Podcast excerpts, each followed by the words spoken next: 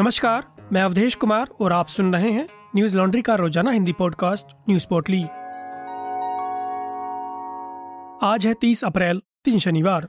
असम की एक अदालत ने गुजरात के विधायक जिग्नेश मेवाणी को एक महिला कांस्टेबल पर कथित हमले के निर्मित मामले में फंसाने की कोशिश करने के लिए राज्य पुलिस की कड़ी आलोचना की है।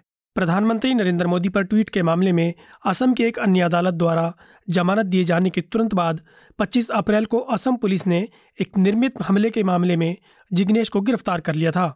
इस मामले में पूर्व केंद्रीय गृह मंत्री चिदम्बरम ने सिलसिलेवार ट्वीट करते हुए कहा कि अदालत ने पाया कि कोई भी समझदार व्यक्ति दो पुरुष पुलिस अधिकारियों की उपस्थिति में एक महिला पुलिस अधिकारी का सील भंग करने की हिम्मत नहीं कर सकता और प्राथमिकी का कोई आधार नहीं है। अदालत ने पाया कि इस बात का कोई सबूत नहीं है कि मेवाणी एक पागल व्यक्ति हैं। जिग्नेश मेवाणी ने एनडीटीवी से कहा, मेरी गिरफ्तारी कोई साधारण मामला नहीं है। यह प्रधानमंत्री कार्यालय में राजनीतिक आकाओं के निर्देश के तहत किया गया होगा। न्यायमूर्ति अपरेश चक्रवर्ती ने कहा कि एफआईआर के उलट महिला कांस्टेबल ने मजिस्ट्रेट को जो कहानी बताई है, उससे ऐसा लगता है कि आरोपी जिग्नेश मेवाणी को लंबे समय के लिए हिरासत में रखने के इरादे से तत्काल मामला बनाया गया है। यह अदालत की प्रक्रिया और कानून का दुरुपयोग है। दैनिक भास्कर की खबर के मुताबिक, कोर्ट ने मेवाणी को जमानत देने के अपने आदेश में गुवाहाटी हाईकोर्ट से राज्य में हाल ही में पुलिस की ज्यादतियों के खिलाफ दायर एक याचिका पर विचार करने का अनुरोध किया। साथ ही कहा कि वह असम पुलिस को बॉडी कैमरा पहनने और अपने वाहनों में सीसीटीवी कैमरा लगाने का आदेश दे, ताकि किसी आरोपी को हिरासत में लिए जाने पर घटनाओं को कैद किया जा सके। पटियाला में खालिस्तान विरोधी मार्च में हुई हिंसा के बाद शनिवार को सरकार ने पटियाला के आईजी राकेश अग्रवाल और एसएसपी नानक सिंह को बर्खास्त कर दिया। अब मुखविंदर सिंह छीना नए आईजी और दीपक पारिक नए एसएसपी होंगे। शहर के एसपी को हटाकर वज़ीर सिंह खैरा को ज़िम्मेदारी दी गई है। डीएसपी अशोक कुमार को भी हटा दिया गया है। वहीं हिंसा के विरोध में गुरदासपुर के धारीवाल में बंद की कॉल देने वाले शिवसेना यूथ विंग के प्रमुख हनी महाराज को पुलिस ने गिरफ़्तार कर लिया है। पटियाला से सटे ज़िले फतेहगढ़ साहिब में भी पुलिस ने हालात को देखते हुए धारा 144 लगाने की सिफारिश कर दी है। मीडिया रिपोर्ट्स के अनुसार पटियाला उपायुक्त ने शहर की जनता से शांति बनाए रखने की अपील की है। उन्होंने कहा कि एहतियात के तौर पर सुबह साढ़े नौ बजे से शाम छह बजे तक मोबाइल इंटरनेट सेवाएँ बंद कर दी गई हैं। घटना को लेकर एफआईआर भी दर्ज की जा चुकी है और पुलिस लगातार छापेमारी कर रही है। घटना को लेकर एफआईआर दर्ज की जा चुकी है और पुलिस लगातार छापामार कार्रवाई कर रही है। पुलिस ने किसी भी गलत जानकारी का भरोसा नहीं करने के लिए कहा है। एनडीटीवी से बातचीत में पंजाब के मुख्यमंत्री भगवंत मान ने कहा कि पटियाला में कल की झड़पें राजनीतिक थीं, न कि सांप्रदायिक। उन्होंने कहा कि किसी भी सूरत में उनकी सरकार राज्य में शांति और सद्भाव की स्थिति को खराब नहीं होने देगी। राज्य के लोग शांति और धार्मिक सद्भाव में विश्वास रखते हैं और सरकार किसी भी कीमत पर इसे बहाल रखेगी। मान ने कहा, मुद्दा हल हो गया है। शिवसेना के कुछ सदस्य थे और भाजपा से उनके जिला अध्यक्ष थे। दूसरी तरफ़ शिरोमणि अकाली दल के कार्यकर्ता थे।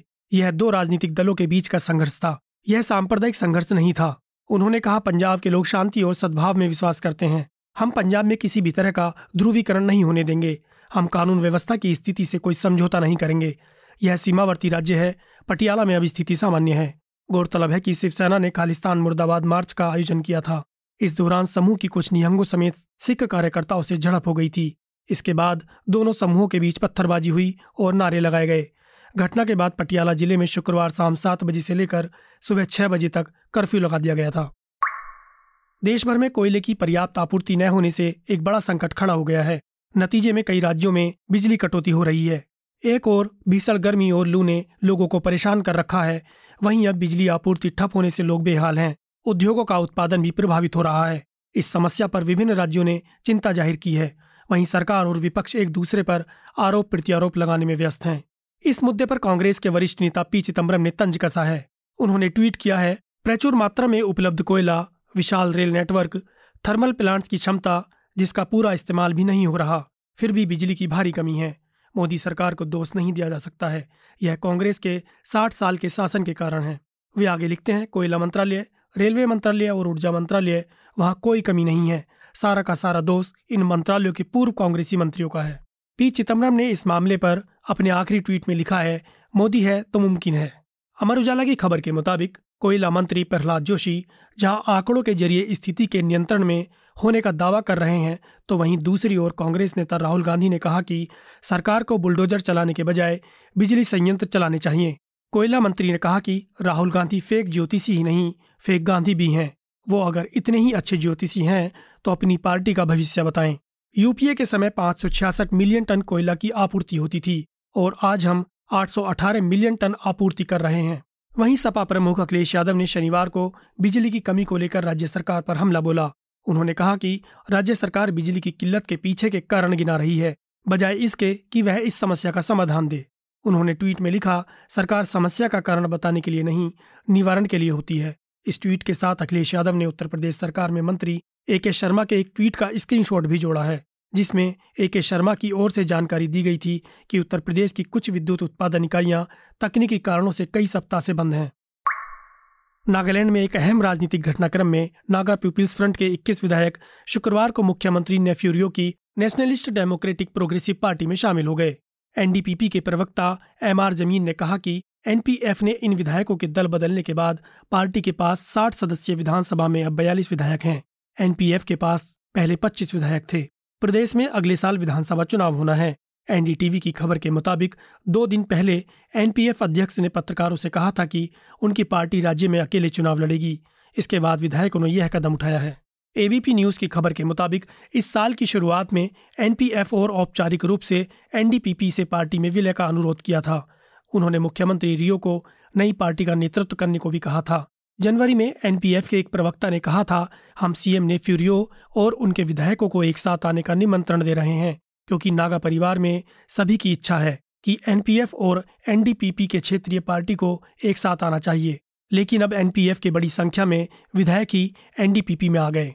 लाइव हिंदुस्तान की खबर के मुताबिक, एनडीपीपी भाजपा गठबंधन पर ज़मीन ने कहा कि भाजपा के साथ हमारा चुनाव पूर्व गठबंधन जारी है और यह जारी रहेगा। यह जैसा है, वैसा ही खड़ा रहेगा। उन्होंने आश्वासन दिया कि दोनों पक्षों के बीच जो वादा किया गया था, वह नहीं टूटेगा। उन्होंने कहा, गठबंधन और जो भी फैसला हो रहा है, वह बीजेपी की जानकारी से किया जा रहा है। शुक्रवार को अफ़गानिस्तान की राजधानी काबुल में हुए एक विस्फोट में 50 से ज़्यादा लोगों के मारे जाने की खबर है। वहीं करीब 20 लोग जख्मी हुए हैं। बताया जा रहा है कि यह धमाका जुमे की नमाज़ के बाद काबुल की खलीफा साहिब मस्जिद में हुआ है। मस्जिद के सदर सैयद फाजिल आगा ने कहा कि यह एक आत्मघाती हमला है। हमलावर नमाज़ में शरीक हुआ, जिसके बाद उसने इस जुर्म को अंजाम दिया। आगे उन्होंने कहा कि वो खुद किसी तरह बच गए, लेकिन उनके भतीजे भी धमाके की चपेट में आने वालों में शामिल हैं। हमले के एक अन्य चश्मदीद ने बताया कि ब्लास्ट बहुत जोरदार था। मुझे ऐसा लगा जैसे मेरे कान के पर्दे फट गए। अफ़गानिस्तान की सत्ता पर काबिज तालिबान के प्रवक्ता जबीहुल्ला मुजाहिद ने एक बयान जारी कर विस्फोट की निंदा की है। साथ ही उन्होंने कहा कि जल्द ही अपराधियों को ढूंढकर उन्हें दंडित किया जाएगा। अभी तक किसी भी आतंकवादी संगठन ने हमले की ज़िम्मेदारी नहीं ली है। इस हमले की अमेरिका और यूएन ने भी निंदा की है। ब्लास्ट के दौरान यूएन के दो स्टाफ मेंबर्स और उनके परिवार वाले मस्जिद में मौजूद थे। यह जानकारी अफ़गानिस्तान में यूएन के विशेष प्रतिनिधि मेटे कनुसन ने दी है। लाइव हिंदुस्तान की खबर के मुताबिक, पिछले हफ़्ते मज़ार शरीफ शहर में एक मस्जिद और एक धार्मिक स्कूल में बम विस्फोट होने से तैतीस शिया लोगों की मौत हो गई थी। आईएस ने उस हमले की ज़िम्मेदारी ली थी। इन बम धमाकों के ज़रिए देश में अल्पसंख्यक हजारा समुदाय के लोगों को निशाना बनाया गया था। मज़ार शरीफ को अफ़गानिस्तान के व्यापार के लिहाज से अहम शहर माना जाता है। यह बाग प्रोविंस की राजधानी है। शिया बहुल यह इलाका हमेशा आतंकवादियों के निशाने पर रहता है। न्यूज़ लॉन्ड्री सौ प्रतिशत विज्ञापन मुक्त प्लेटफॉर्म है, जिसका मतलब है कि हम किसी भी सरकार या कॉरपोरेट से विज्ञापन नहीं लेते। हम आपके समर्थन से चलते हैं। हम ऐसे ही स्वतंत्र होकर काम कर सकें। इसके लिए न्यूज़ लॉन्ड्री को सपोर्ट करते रहिए। न्यूज़ लॉन्ड्री को सहयोग देने के लिए Hindi dot news laundry dot com पर जाएँ और सब्सक्राइब करें और गर्व से कहें, मेरे खर्च पर आज़ाद हैं खबरें। आज बस इतना ही। आपका दिन शुभ हो। नमस्कार। लॉन्ड्री के सभी पॉडकास्ट ट्विटर आई और दूसरे पॉडकास्ट प्लेटफॉर्म पे उपलब्ध हैं। खबरों को विज्ञापन के दबाव से आज़ाद रखें। न्यूज़ लॉन्ड्री को सब्सक्राइब करें।